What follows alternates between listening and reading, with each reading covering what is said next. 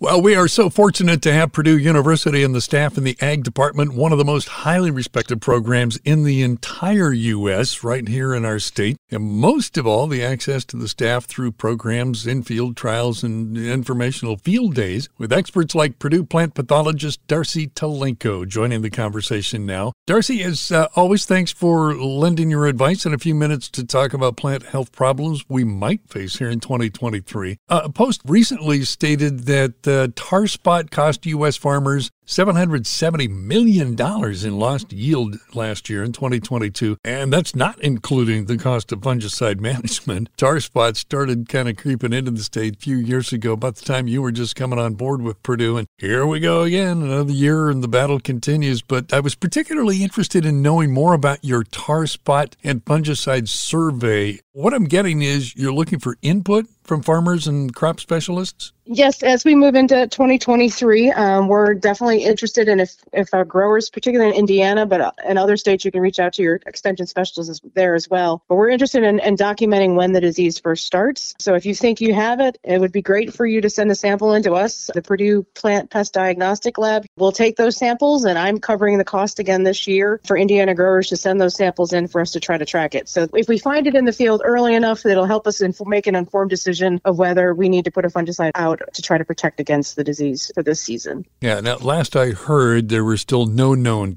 cures for tar spot, but at least a better understanding of climate conditions that exacerbate it. So, talk more about management. Yep. So we know generally it's it's those years where the disease starts end of July, early August. That's when we've been finding it where we know we need to protect the crop. We know we have a, a large number of fungicides that we can use to protect the crop.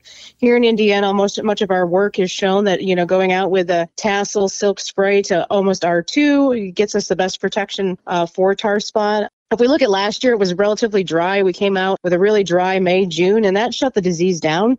So, actually, as you reported those losses um, in Indiana, those were actually lower for last year than they were in the previous year when we had a severe epidemic in 2021. Again, I can't, I don't have a crystal ball to predict what the weather is going to be like. No. Um, but I know that high relative humidity is what drives this. As long as we have leaf wetness there, um, that's what's really going to drive yeah. the disease. So we're going to watch what June does. And if it starts getting a lot of high humidity, lots of rains that bring in that humidity, then we'll see if the disease takes off. So we're trying to track it. So we know where we normally find it at first. So we're out there scouting as soon as we get corn up out of the ground to keep an eye on that. But we do know those fungicides can protect if timed appropriately. Um, I've been in fields where if the disease gets out of hand, you know, we may not be able to catch up with the fungicide. So yeah we do try to put out tools to inform you when we think it's active. So uh, definitely utilize those tools. My website and uh, other resources are available that'll try to keep the, the state informed of when the disease is going to be active. Yeah, well, good point about the Purdue Plant Pest Diagnostic Lab as well. You know, if you, you're not quite sure, you think maybe it's a really good idea to take advantage of that.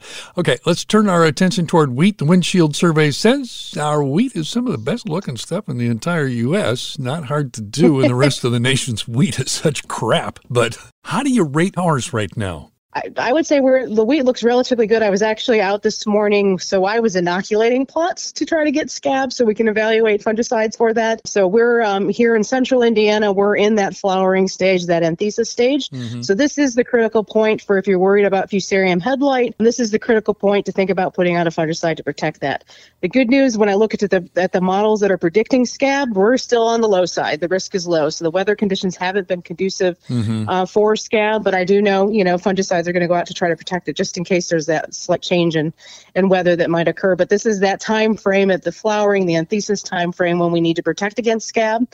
So in the southern Indiana, we're past that. That we sprayed our wheat plots down there in Vincennes about uh, three weeks ago.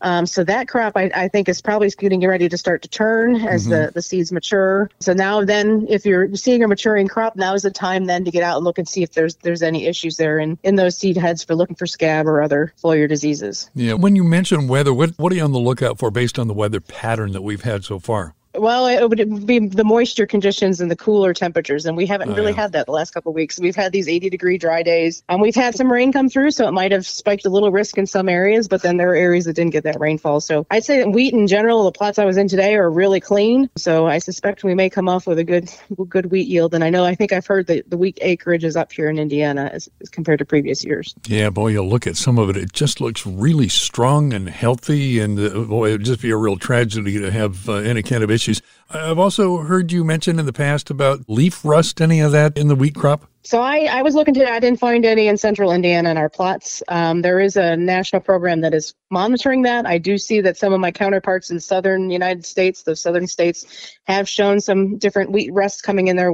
their wheat. So just keep an eye out for that. Yeah. Um, I would say again, if you see it and you want to let us know and you can send us a sample, the clinic will gladly take them and that helps us track the diseases as well. So um, again, right now I think we're relatively low and clean, but who knows what the next couple of weeks will bring. Yeah. Well, again, real good point, and uh, thanks for bringing that up. Purdue Plant Pest Diagnostic Lab. If you have any question at all, that's the place to go. Darcy Telenko, Purdue University plant pathologist. As always, thanks for your wisdom, your insights. We really appreciate your time. It's great joining you today. Podcasts by Federated Media.